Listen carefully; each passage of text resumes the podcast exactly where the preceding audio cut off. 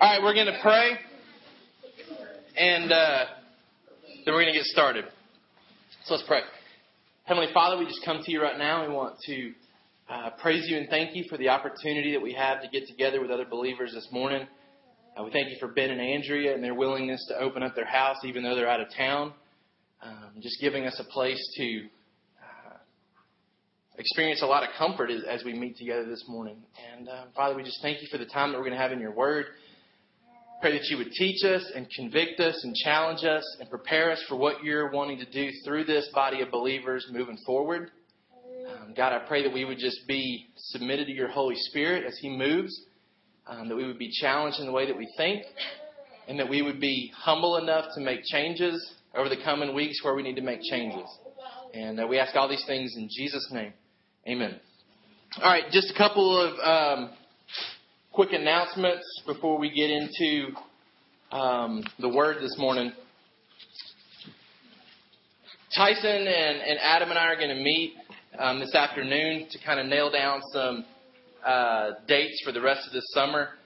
There was confusion this week over whether we were having home groups or not having home groups because um, I lost track of time being in Savannah Sunday and Monday. By the time we got back Tuesday, it was kind of hard to get things together for Wednesday and give host families time to go get food and stuff. So that's why we didn't have home groups this week. That's why we decided to do the pool party for everybody that could make it on Friday night. But we're going to try to nail down some stuff today so that we can communicate to you in advance things that are coming up. Um, we've talked about doing a ladies' day at the pool. We talked about doing a guys' night at uh, Frisbee Golf. Um, so we're wanting to kind of nail down those dates so people have enough advance notice to get off work where they need to.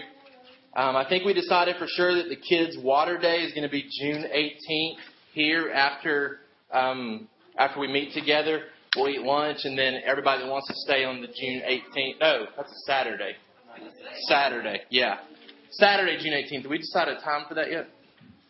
We'll nail down a time today and send that out um, to let you know.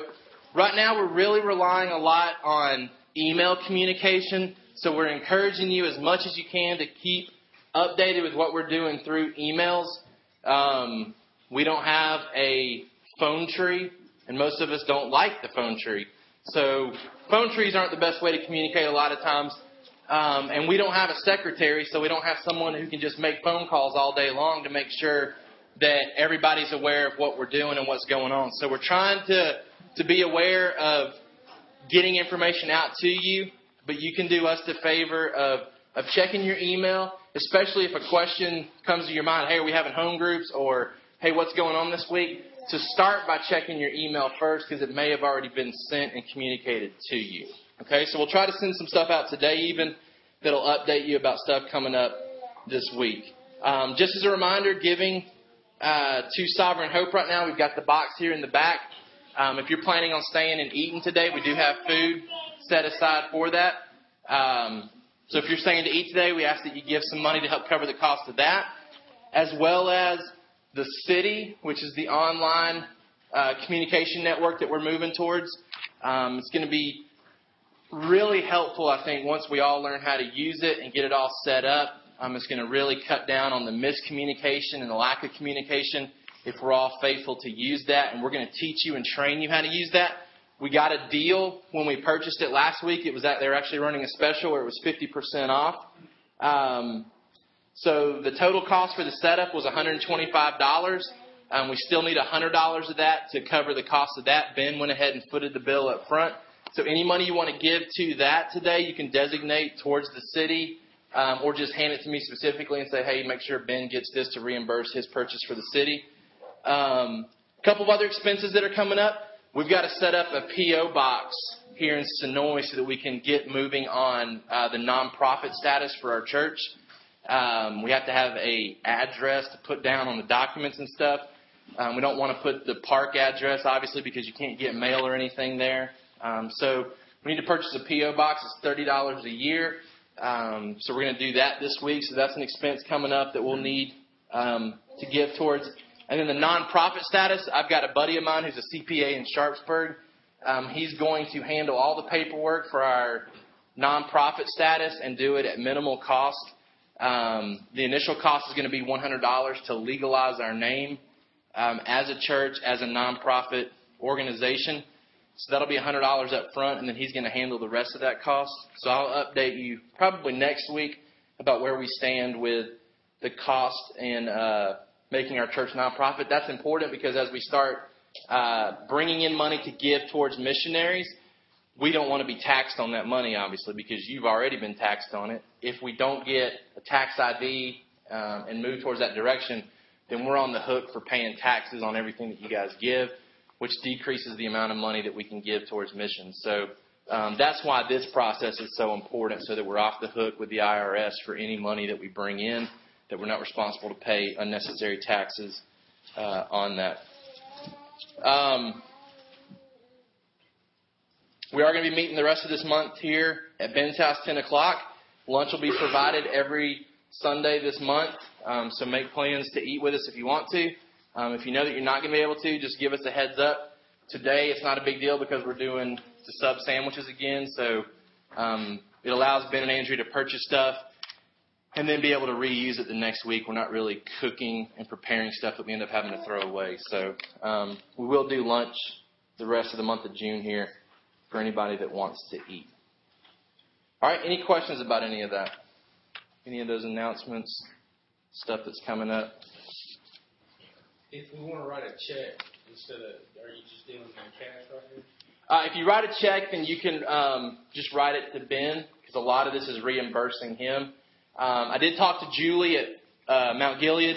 She's agreed to start handling um, all of our finances once we get a bank account set up. I talked to the Bank of Coweta here at the um, at the end of Main Street, intersecting with sixteen. Um, they're going to let us open a checking account for free, no fees, nothing like that, once we have a um, tax I D. So we got to get the tax I D first before we can set up the bank account and start putting the money in Sovereign Hope Church's bank account.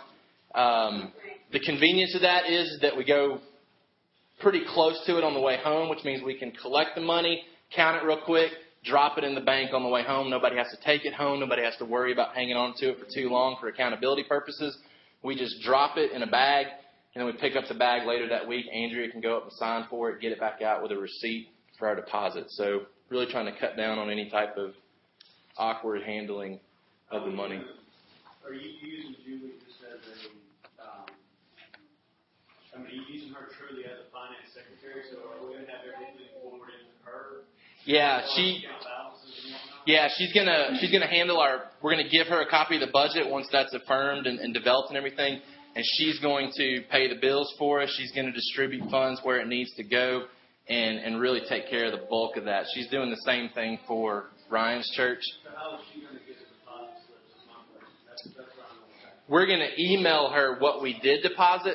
That's kind of the format that Ryan does. Their guy takes it, deposits at the bank, emails Julie, and she'll have access to everything online. So she'll see that deposit come through um, once it clears at the bank.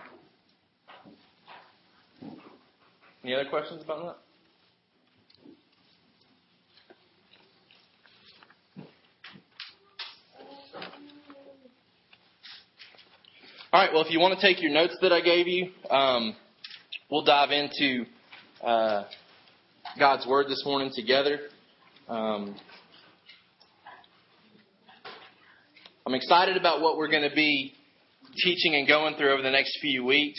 Um We we spent some time going through What is a Healthy Church Member book uh, as just kind of a foundation for the importance of membership and the importance for how membership uh, is going to function here at this church. And we're planning on giving you further information about that towards the end of the summer as we begin to talk about uh, membership covenant, process for membership, and what that looks like to be a part of this church, what it'll look like for other people who come in after this initial group of people.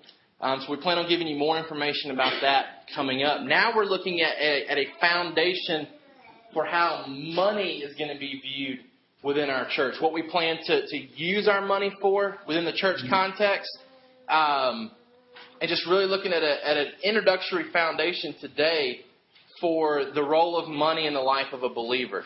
And once we go through this, That's when we plan on discussing um, in detail the budget of our church. I shared with you in the email this week. My hope and desire is that it's radically different than any church budget that you've ever been a part of. Uh, we want to minimize cost and maximize the effectiveness of every dollar that we that we give of our own resources um, to God's church. And so we're really working hard to to develop that, to structure that in a way that'll bring the maximum amount of glory uh, to God. So today we're starting a series that I've entitled "A Church That Treasures Christ, Not Money," because what I want to make sure we understand is we're not starting a series necessarily on money and how you should use your money and how to save money and how to make good financial decisions. Instead, this is more of a series that puts the focus on Christ, the importance that Christ is to have in our life, and how that focus and perspective and priority on Christ shapes our money. So I don't want to do a series on money. I want to do a series on Christ and how Christ affects our money, because I don't want money to be the main focus of our, of our discussion. I always want Christ to be the main focus of our discussion and how Christ radically shapes our life on a daily basis. Um, so this this week, specifically, we're looking at how a disciple sees money differently. A disciple sees money differently as he comes to Christ. As way of introduction, though, before we before we get in, because this is actually like our first our first Sunday of legit teaching time. Like, you didn't read a book. You didn't come today to discuss what you've been learning. This is more of our first feeding on God's Word together. And so I want to, to kind of make sure we're all on the same page. My desire when we began to discuss uh, this church plant, my desire is that the teaching experience here at Sovereign Hope is radically different than what we're used to.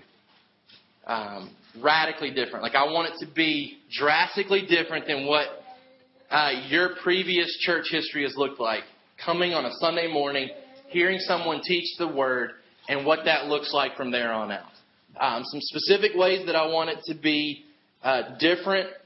Um, the first thing there in your notes is that I hope that we can move towards Sunday being different than a movie. Different than a movie. When I say different than a movie, um, I'm afraid that a lot of times we view Sunday morning, or any time really that we come to hear someone teach from the Word, we view it more like a movie experience than we do a supernatural, God-ordained moment where we hear from the Creator of the universe.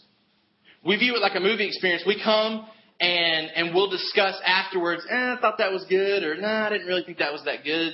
Um, we have like varying opinions about whether or not the sermon or the teaching time was good or not. And, and we base that on how it made us feel. We base that on whether or not we learned something that appealed to us, maybe. And, and we talk about it maybe for a little bit, and then usually we go off and we forget about it. We're not that concerned about doing something with what we just saw or experienced. When you walk into a movie theater, or when you go home and on a Friday night and rent a movie for that night, you don't you don't pass out notes like I passed out this morning, right? Like, when you walk into a movie theater, you hand them your ticket. They don't hand you a, a set of notes to take on the movie that you're about to watch, right? Because there's no expectation for you to do anything with it after you leave. The concern for the movie is to entertain you for, for a set amount of time, to maybe generate some discussion for you to go tell somebody else about it. But then long term, like, they're not really that concerned whether or not you remember stuff from the movie. In fact, they might prefer that you forget some of it so you'll watch it again. My desire for us, every time we teach, every time we get together to study God's Word, is that we approach it differently than a movie. We approach it differently than a movie. Instead, secondly, we do something with the teaching. We do something with the teaching. My prayer and my hope is that we form an environment where we hold each other accountable to being doers of the Word and not hearers only. Like, I want, and this may be uncomfortable at first, I want this to be the type of church family where you're confronted with whether or not you're just hearing the word and you're not doing anything with it. Like, I want it to be almost an uncomfortable situation if you're the one who's not doing something with the word. Too often in churches, it's uncomfortable when someone actually does want to do something with the word. When someone does want to respond, because they're the only one. They're the only one kind of stepping out, and they're viewed as radical or crazy because they're reading stuff in the New Testament and saying, hey, we're supposed to be doing this as a church. And everybody else is just kind of like, dude, chill out. Like, um, like you're getting a little, little out of hand here. Like, I want the experience here for us is that we come, we come weekly to hear from the word, and, and the plan is to do something with it. The plan's to do something with it. I don't want to be guilty of learning it for a little bit of time and then forgetting it. I mean, for some of you guys, I've taught you for four years. I've taught you for four years, and there's stuff that I've forgotten that we learned. Stuff that I taught you, I've forgotten because we didn't do a whole lot with it. You know, we went through a series, and it was like, man, what a great series. That was so challenging. That was so convicting. We learned so much. And then today, like, we're not really doing anything tangible with what we learned two years ago. For this church, I want us to be able to look back and say, man, two years ago we learned about that, and we're still doing something with what we learned two years ago today.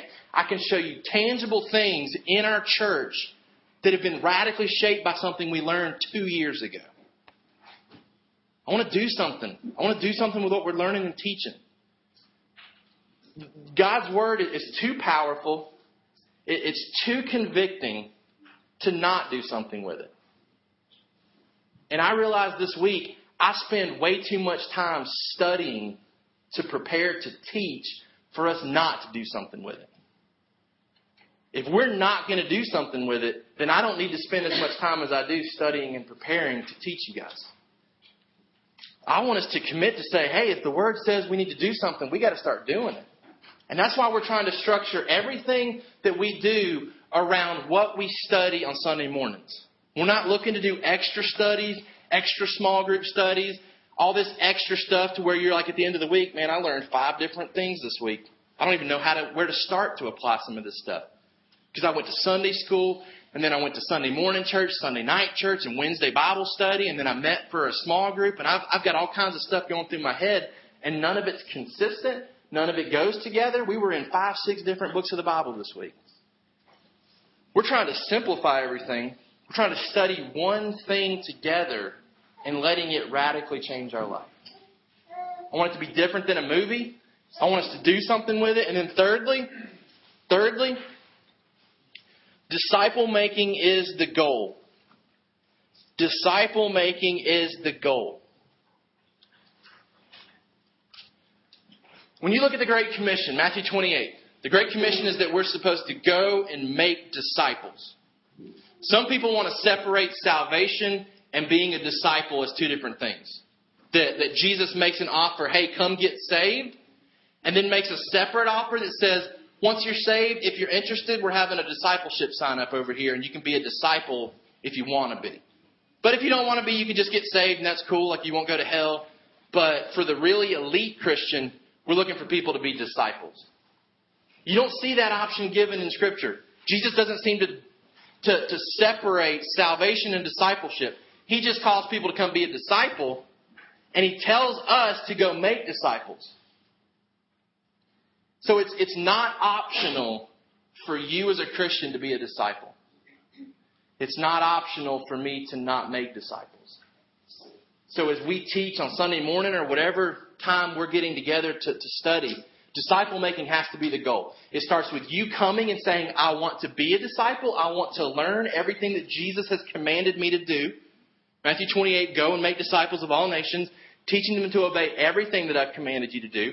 So it starts with us coming, coming and saying, I need to learn. I need to be a disciple so that I can reproduce myself as a disciple into somebody else. That's got to be our goal. If it's not, then we're just we're just coming to watch a movie on Sunday mornings. And the movie is me to get up here. The movie is me getting up here and just talking. I want us to come with attentive ears that everything that we talk about on Sunday morning is important. I'm sure Chris experiences this and Melissa experiences this. Um, there's times when I'm when I'm lecturing at, at school and I'll be talking, and I'll get a student that raises their hand and says, uh, Coach Adam, is this going to be on the test? Well, no, no, it's not going to be on the test. And you see like a totally different reaction. Well, it's not going to be on the test. Like, I'm not going to write this down. You know, like, like I'm not really that concerned about what you're saying if I'm not going to be tested over it.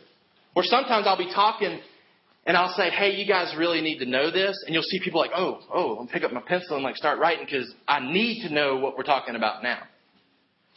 I want us to come with a perspective that we need to know what we're talking about on a Sunday morning. That's why I want to be faithful to provide you notes, consistent notes every week that look like this. So that if you want to, um, hopefully I'm going to see about getting a hole puncher that punches the holes in a half sheet. Um, I lined it up in my hole puncher this morning. And I was like, well, that ain't going to work. It's for a full sheet. Uh, if you want to get a notebook, uh, a half-page notebook with three rings in it, you can put those in and, and keep them and be able to go back to them and refer to them. You may be the type that, that does better just taking your own notes. And you may want to buy a notebook to bring every time we get together to teach. And you want to take your own notes. Either way is fine. We've discussed whether or not it's worth the financial investment to print these things every week. Um, as we find out who wants them and who doesn't want them, we'll be able to cut costs a little bit that way. But we want to communicate to you that what's happening on a Sunday morning is important enough for you to take notes on it.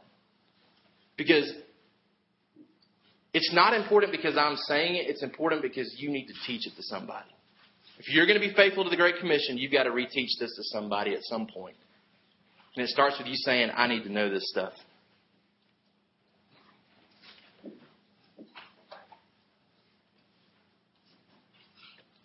In my notes, I put down that um, I don't know that, that I can honestly say that I've made a disciple yet. Um, scripture says we're supposed to invest our lives in, into people, and we're to teach them everything that Christ commands them to do. I don't think that I've... I've produced a disciple yet that I'm confident that I can say this person's ready to go and, and make other disciples. Some of you guys I've been I've been in a sense discipling for four years. And part of what led me to want to be a part of this church plant is that I don't think we're done yet. I want to get everybody in this room to the point where you're able to go and make disciples. My hope and desire is that within the next two, three years, we send half of you guys to the mission field to go and make disciples in a different context. I want us to see this as a, as a serious time. Like we're, we're making disciples when we come to teach with the purpose of sending people out and making more disciples. Okay, so just as a way of introduction, I want us to change the, the, the perspective that we put on a Sunday morning teaching time to a level of high importance. High importance. That we want to get what we're talking about and put it into our life, put it into action. All right. And you know, sir, did you know that fifteen percent of everything Christ said relates to the topic of money? This is more than his teachings on heaven and hell combined. I want you to take just a few minutes. I want you to flip your notes over on the back. And I want you to do your best to write out ten statements that you believe Scripture teaches about money. If Jesus taught about it so much, and we're just talking about what Jesus teaches, not about what the rest of Scripture teaches, when you take that into account, the Bible has a lot to say about money and how a believer should use his money. So I want you to think through what you've been taught in the past, maybe just um, opinions that you have based on what you've heard. If you had to write ten statements out, ten statements about what Scripture has to say about money, what would you write? You might write, hey, I think we're supposed to give ten percent to the local church.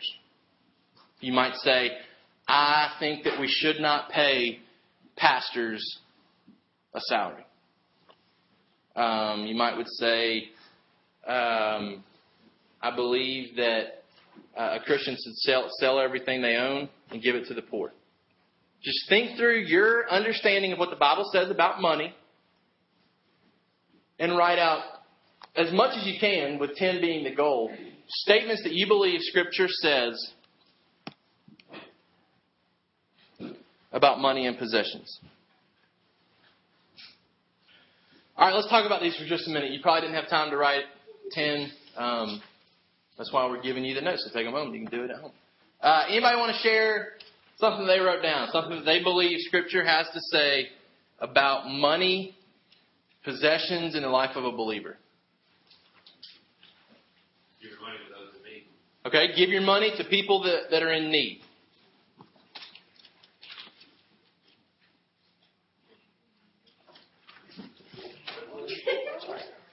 Anybody else? Give joyfully. All right, give joyfully. Uh, an attitude of how we give. Okay, you can't serve both God and money. Anybody else? Let your character be free from the love of money. Okay, let your character be free from the love of money. Anybody else? What does Scripture teach about money? We're to be good stewards. Be good stewards of what God has given us. Give generously. Give generously. We shouldn't think of it as our own.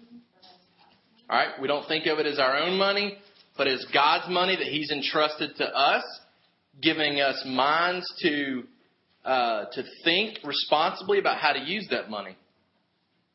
And we see in passages in Scripture where He holds people accountable for whether they are responsible with what He gives or irresponsible. Other thoughts on what Scripture has to say about money? Those that give out of their need will be blessed even more. Okay, those that give out of their uh, give to those in need will, will be blessed even more than that. No, those who give that don't.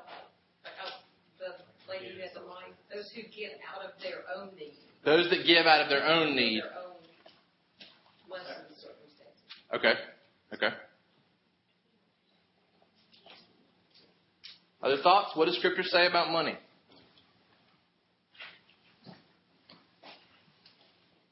You can't take it with you. Can't take it with you. That is true. All right. Hopefully, you'll you'll hang on to this, and you can evaluate what you wrote down and the accuracy of it over the coming weeks. Did you write down things that Scripture actually does say? Is that what Scripture presents? Um, Hopefully we'll be able to challenge you in things that maybe you weren't aware that Scripture had to say about uh, a believer and his use of money. In your notes there, a disciple sees money differently. If you can't let go of money, you can't come to Christ. We see this pictured in Scripture. If you can't let go of money, you can't come to Christ.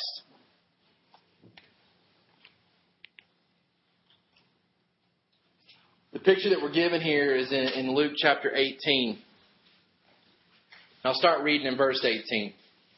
It says, "And a ruler asked him, 'Good teacher, what must I do to inherit eternal life?'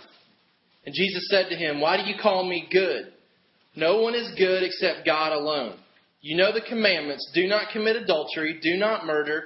Do not steal. Do not bear false witness. Honor your father and mother.'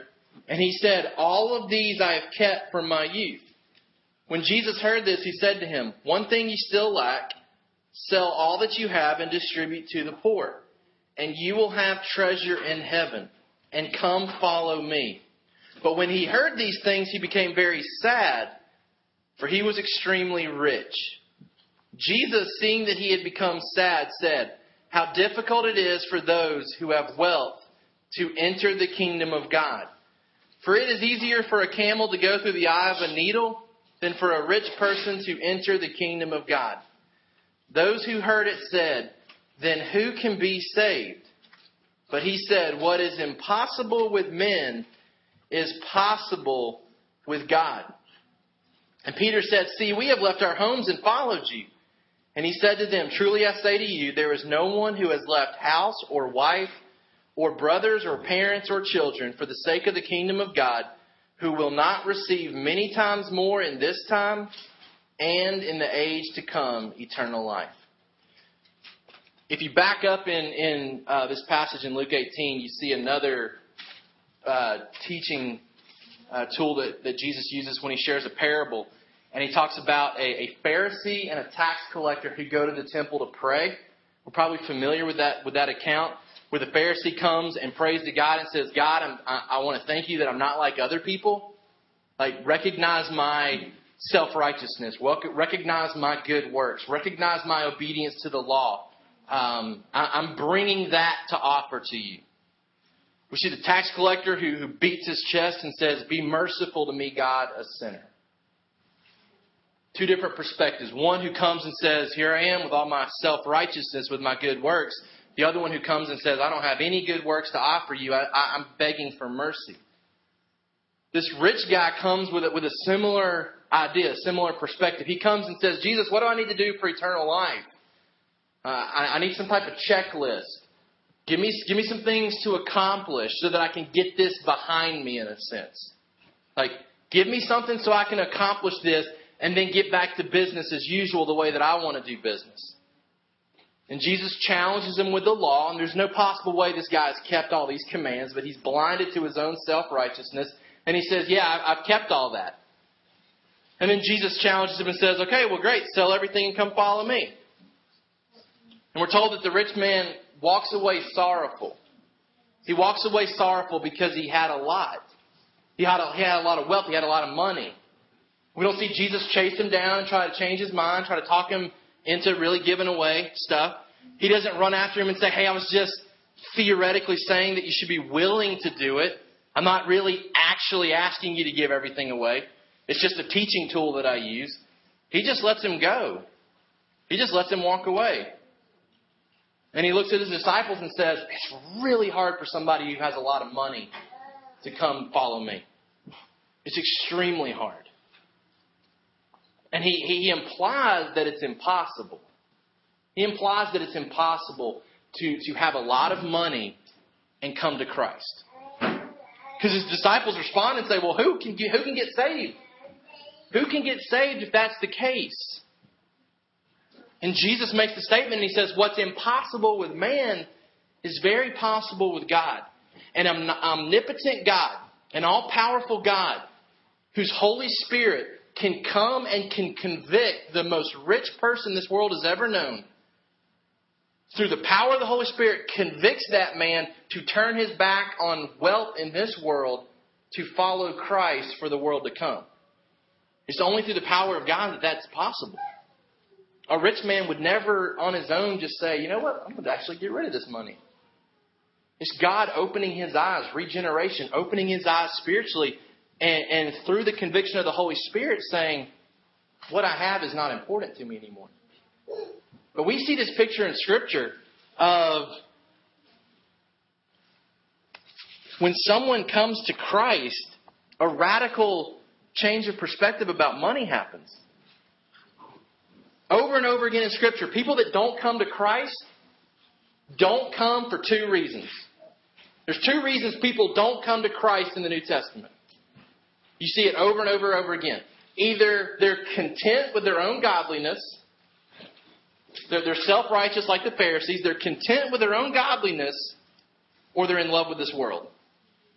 It's the two reasons people don't come to Christ.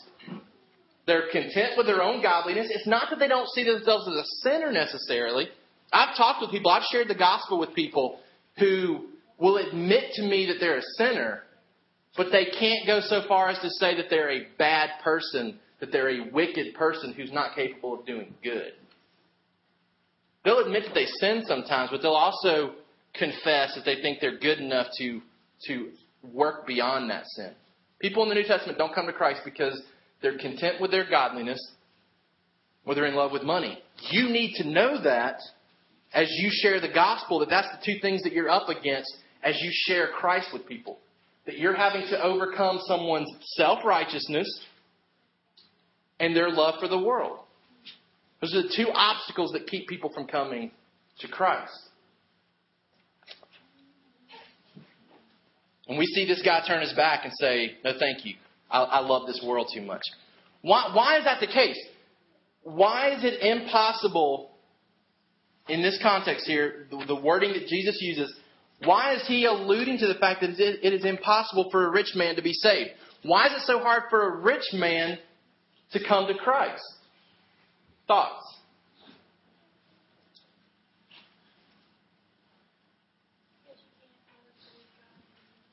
Okay, but why can't you love God and man together? Or God and money together?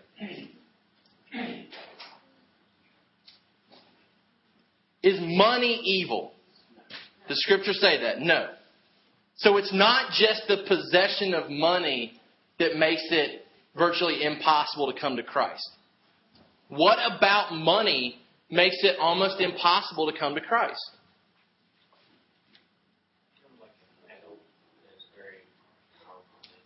Okay, it's a powerful thing. It becomes an idol, but why? Because you can get everything you want with it, in a sense. The temptation to live for the flesh, the temptation to live in sin as opposed to living in obedience to Christ, is a much greater temptation for a rich man because he can afford to sin. I mean, think about it. His temptation to sin is greater because he can afford to go out and buy sin whenever he wants to. He can afford the things of this world.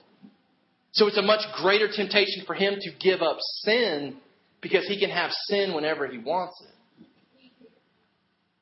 It's a much greater temptation for a rich man to not come to Christ because he can build his heaven here on earth. It's very hard for a rich man to think long, long term. He'll think long term. He'll invest his money for when he wants to retire.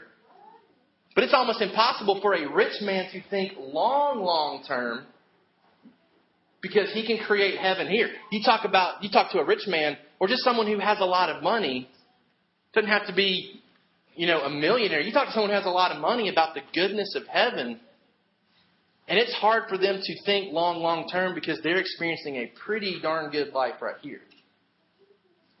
It's hard for them to turn their back on sin because they have access to sin whenever they want it. Jesus says it is really, really hard for a rich man to come to Christ. It's really hard for him to turn his back on this world because he can have this world whenever he wants it.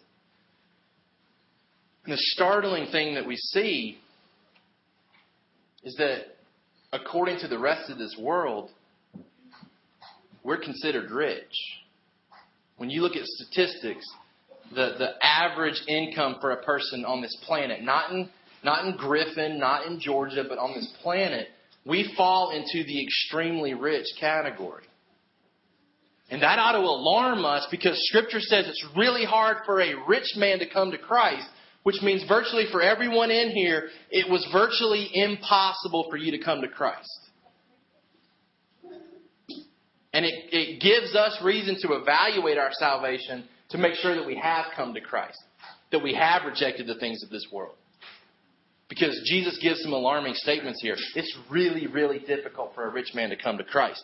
But the comfort that's offered, and a lot of us have experienced this, this fruit of this comfort, is Jesus says what's impossible with man is possible with God. It's possible with God. Now, second question that I give you here in your notes. Does God call all of us to sell our possessions and give them away?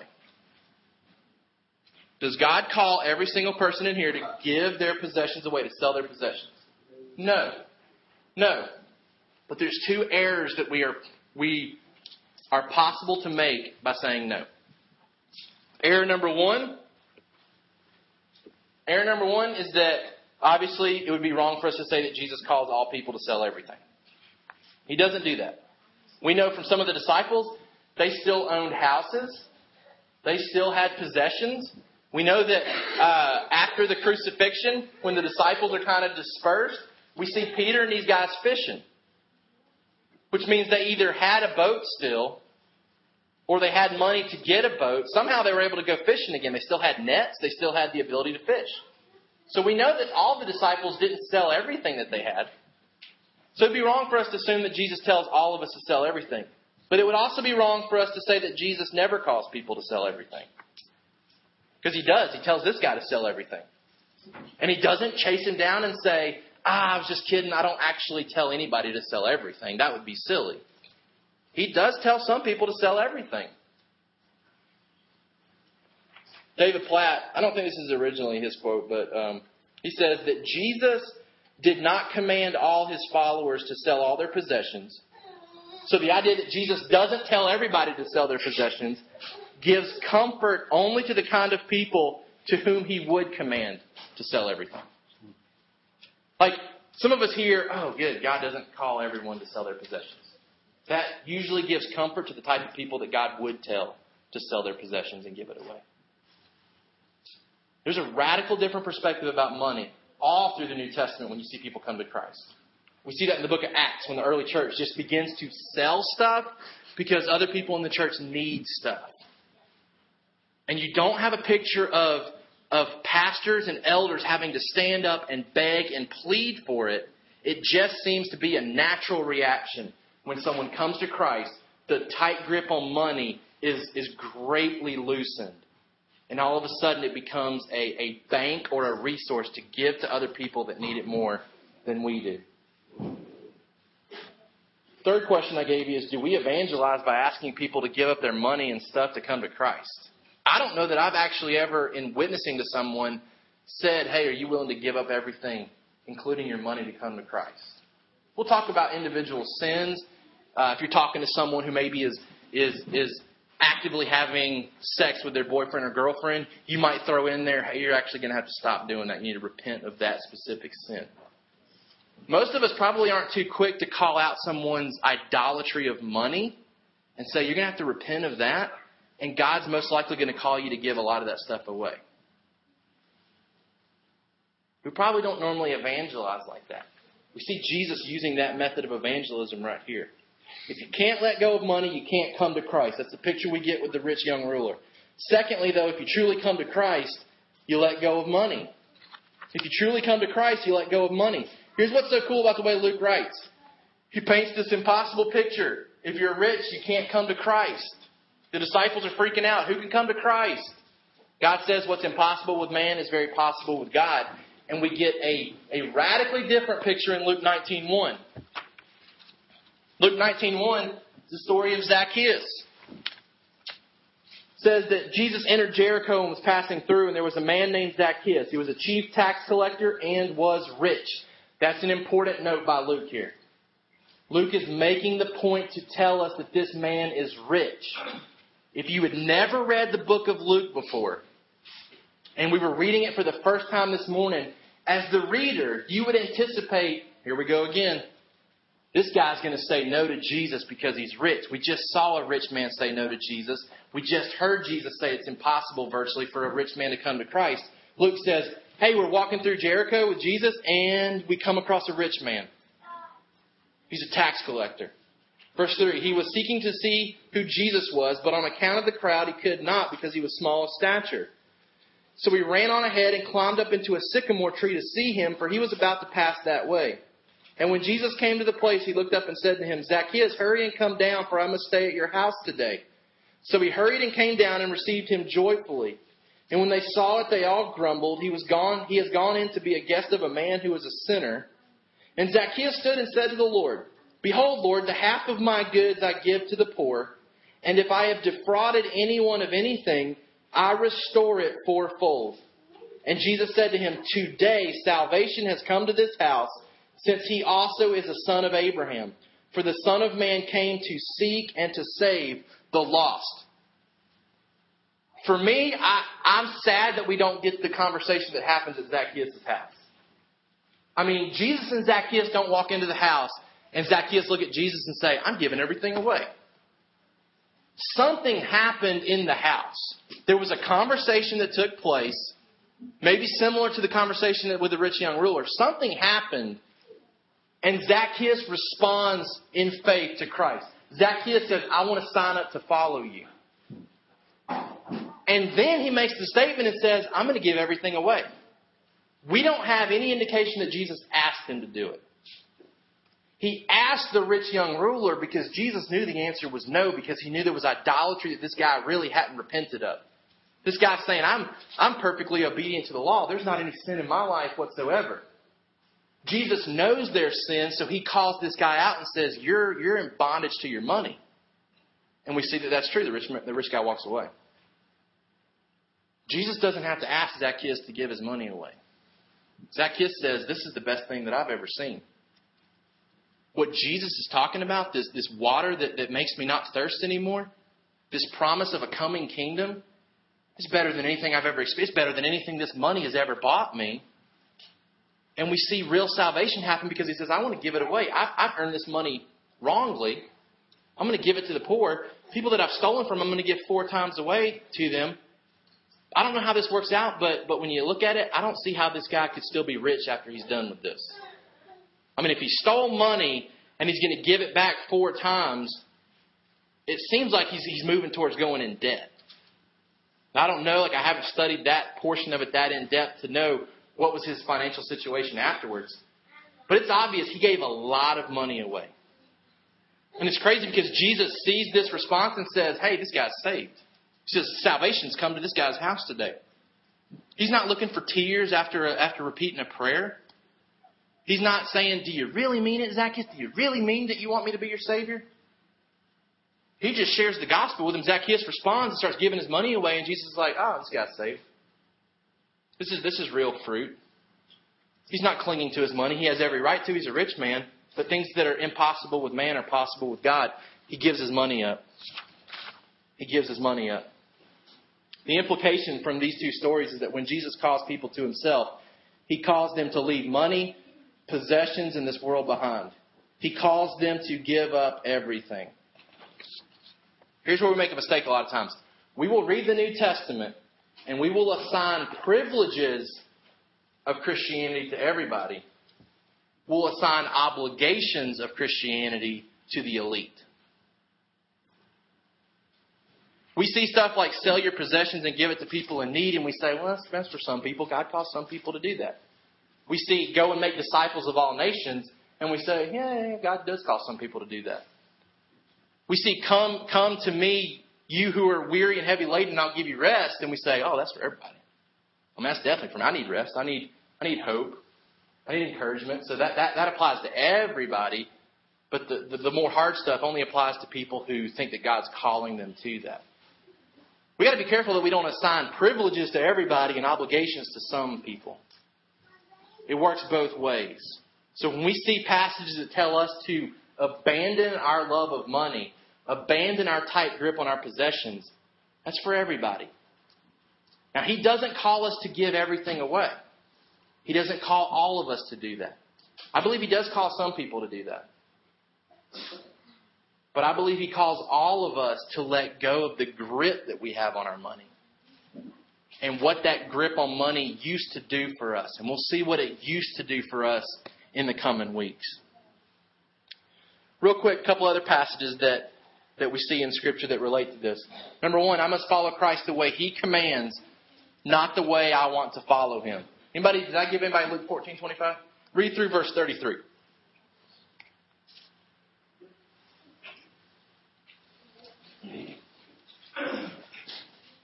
Now great crowds accompanied him, and he turned and said to them, if anyone comes to me and does not hate his own father and mother and wife and children and brothers and sisters, yes, and even his own life, he cannot be my disciple. Whoever does not bear his own cross and come after me cannot be my disciple. For which of you, desiring to build a tower, does not first sit down and count the cost, whether he has enough to complete it? Otherwise, when he has laid a foundation and is not able to finish, all who see it begin to mock him, saying, this man began, began to build a build and was not able to finish.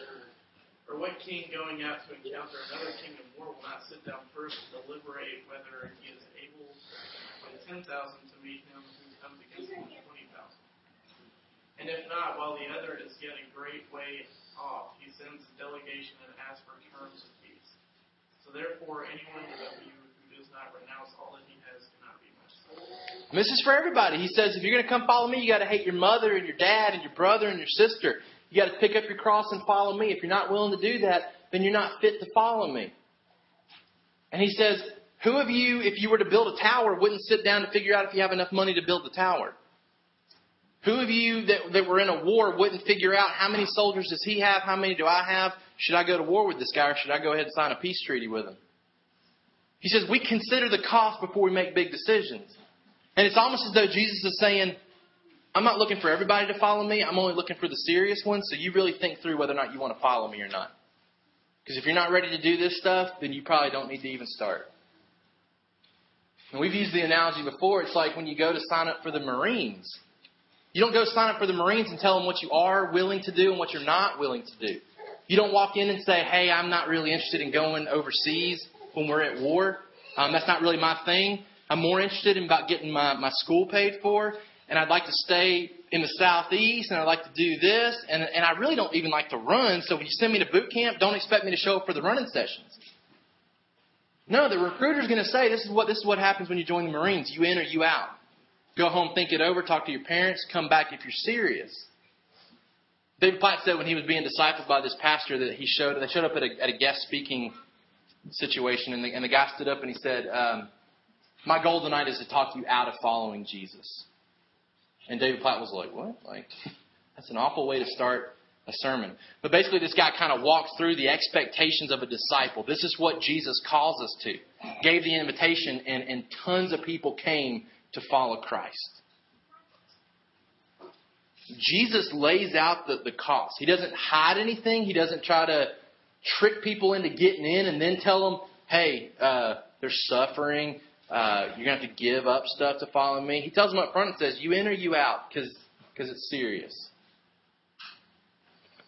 Secondly, not only do we follow him the way he commands, I must follow Christ over my needs, my desires, even my family. Did I give Luke nine fifty-seven to anybody? Who? You? Yeah, read fifty-seven through sixty-two. They were going on the road, someone said to him, I will follow you wherever you go. And Jesus said to him, foxes have holes and birds of the air have nests, but the Son of Man has nowhere to lay his head. To another he said, follow me. But he said, Lord, to me, uh, let me first go and bury my father. And Jesus said to him, leave the dead to bury their own dead, but as for you, go and proclaim the kingdom of God. Yet another said, I will follow you, Lord, but let me first say farewell to those in my home. Jesus said to him, no one who puts his hand to the plow on his back is fit for the kingdom of God. These seem like reasonable requests. Hey, Jesus, I'm willing to follow you, but I mean, I at least like to know that I'm going to have a place to sleep tonight. Jesus says, I can't even promise you that you'll have a place to sleep tonight with a roof over your head. The other guy says, I'd love, I'd love to follow you, he said, but I, I really need to bury my dad. Now, we don't know if this guy's dad has already died and he just needs to make funeral arrangements. Some people believe that maybe his dad was just old in age and it was like, hey, once my dad does die, then I'm willing to give up everything and follow you. But Jesus says, either way, Jesus says, uh, let, let other people bury your dad. Let other people bury your dad. And the other guy says, well, can I at least say goodbye to my family? And Jesus says, no. No. These seem like reasonable requests. But Jesus identifies all of them and, and the desire behind the request as someone who's not fit to follow him. Someone who's more concerned about family relationships, physical daily needs, than they are about following Christ. I mean, that's that's that's a tough passage. Thirdly, I must follow Christ by rejecting the temporal future. The temporal future. Did I give anybody Luke twelve fifteen? fifteen, read through twenty-one. And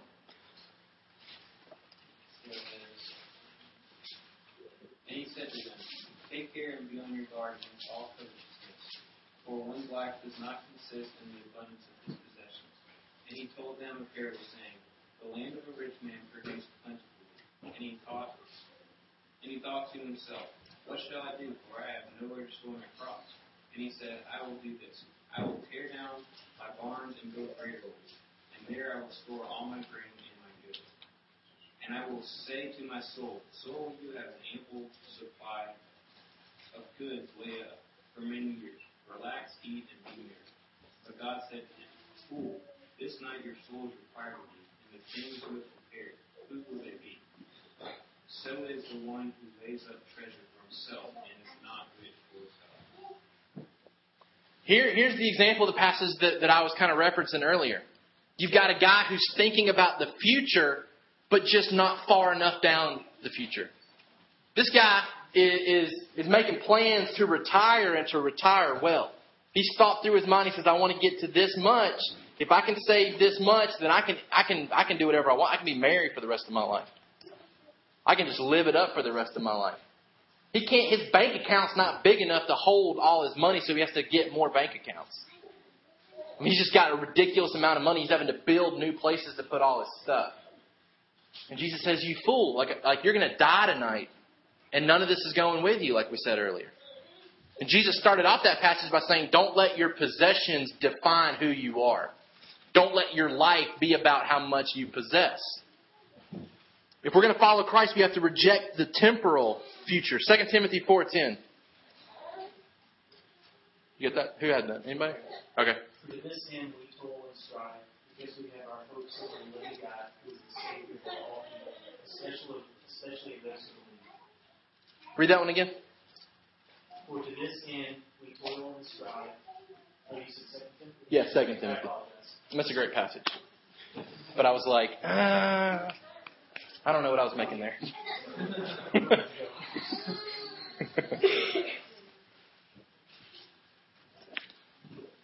um, For Demas, in love with this present world, has deserted me and gone to Thessalonica. Presence has gone to Galatia, Titus to Dalmatia. Uh, Luke belongs to me. Yeah, Demas, the famous guy who was with Paul for a while, and then he said, nah, I'm going back to the things of this world. He's the picture of the soil where the gospel initially takes root and it responds, and there's like an, an initial reaction. Yeah, I want to follow Jesus. And then the weeds, the things of this world, choke it out. And Demas says, actually, I think uh, the allure of, of the money that I have is better than what Jesus is offering. And he goes back. Demas fails to look long-term future. He can't see the future future. All he sees is the future. Just the, the temporary future, the what's coming in the next ten, fifteen years. First John two, fifteen through seventeen. Do not love the world or the things in the world. If anyone loves the world, the love of the Father is not in him. For all that is in the world, the desires of the flesh and the desires of the eyes and pride and possessions, is not from the Father, but is from the world. And the world is passing away along with its desires, but whoever does the will of God abides forever. That's why the temporal future is no good, because we're promised in Scripture it's passing away. This world is passing away. So we don't live for the retirement down the road. We live for the future, future retirement of being in Christ's kingdom that will last forever. We don't live for the temporal future. Instead, lastly here, I must follow Christ by looking to the eternal future. It's the eternal future that we're after. I'll read these passages real quick. Philippians three, eighteen through twenty. For many of whom I have often told you and now tell you even with tears, walk as enemies of the cross of Christ. Their end is destruction, their God is their belly, and they glory in their shame with minds set on earthly things. Paul's expressing again, there were people who were following Christ that aren't following Christ anymore because they love things of this earth.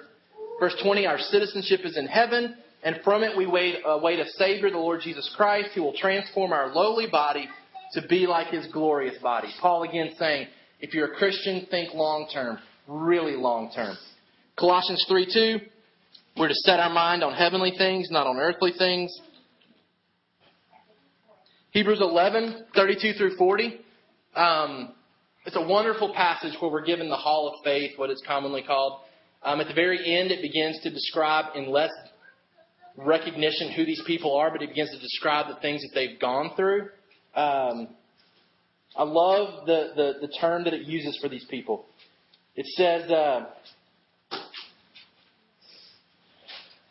uh, women received back their dead by resurrection. Some were tortured, refusing to accept release so that they might rise again to a better life. Refusing to accept release means that these people were in bondage, in jail, because they followed Christ, and they were given the option to leave if they did certain things. Most likely deny Christ.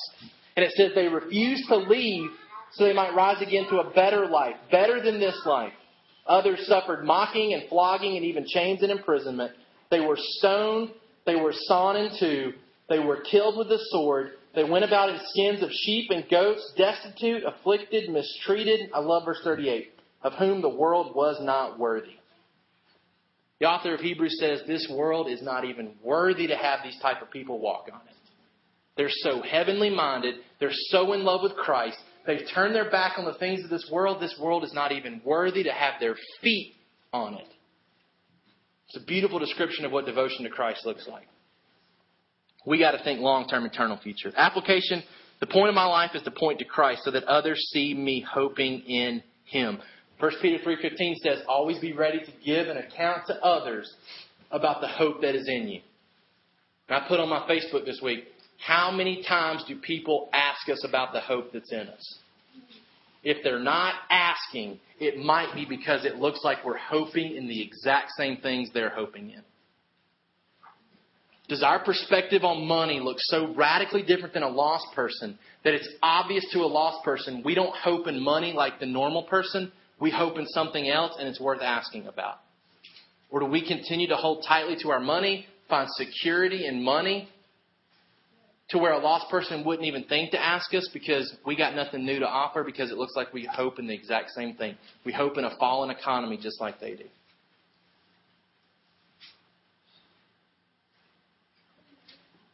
If I have money, I'm supposed to use money in such a way that Jesus is shown to be my treasure, not money.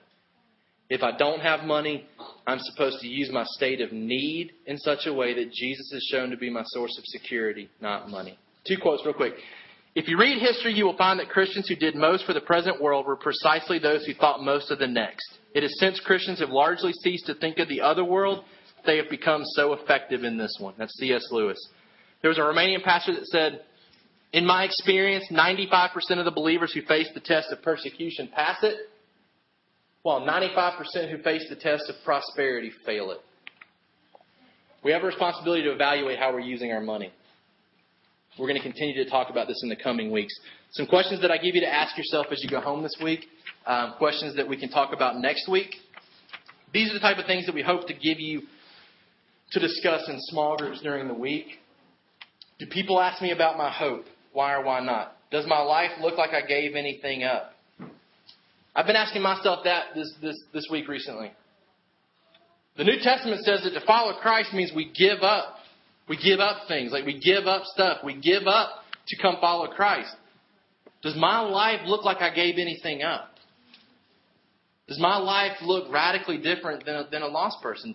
Could a, could, a, could a lost person on the outside look in and say, that guy's a Christian, and you can see what he gave up to follow Christ? Have I given anything up to follow Christ?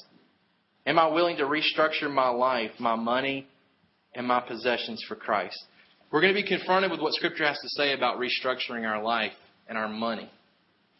We've got to prepare now. We've got to start praying now that the Holy Spirit would make us humble and willing to do what needs to be done based on what Scripture says. I'll give you a passage to consider to take home with you, to read through. We're going to look at this passage next week, First Timothy six, six through nineteen. The question to ask, am I seeking to be rich in money or rich in good works? There's a passage there that's really good. It says that... Uh, That we're to turn our back basically on money that we think offers us enjoyment and put our hope in God who gives us everything that we enjoy. God's the source of our enjoyment, not money, which is why we can turn our back on it. Any questions about any of that?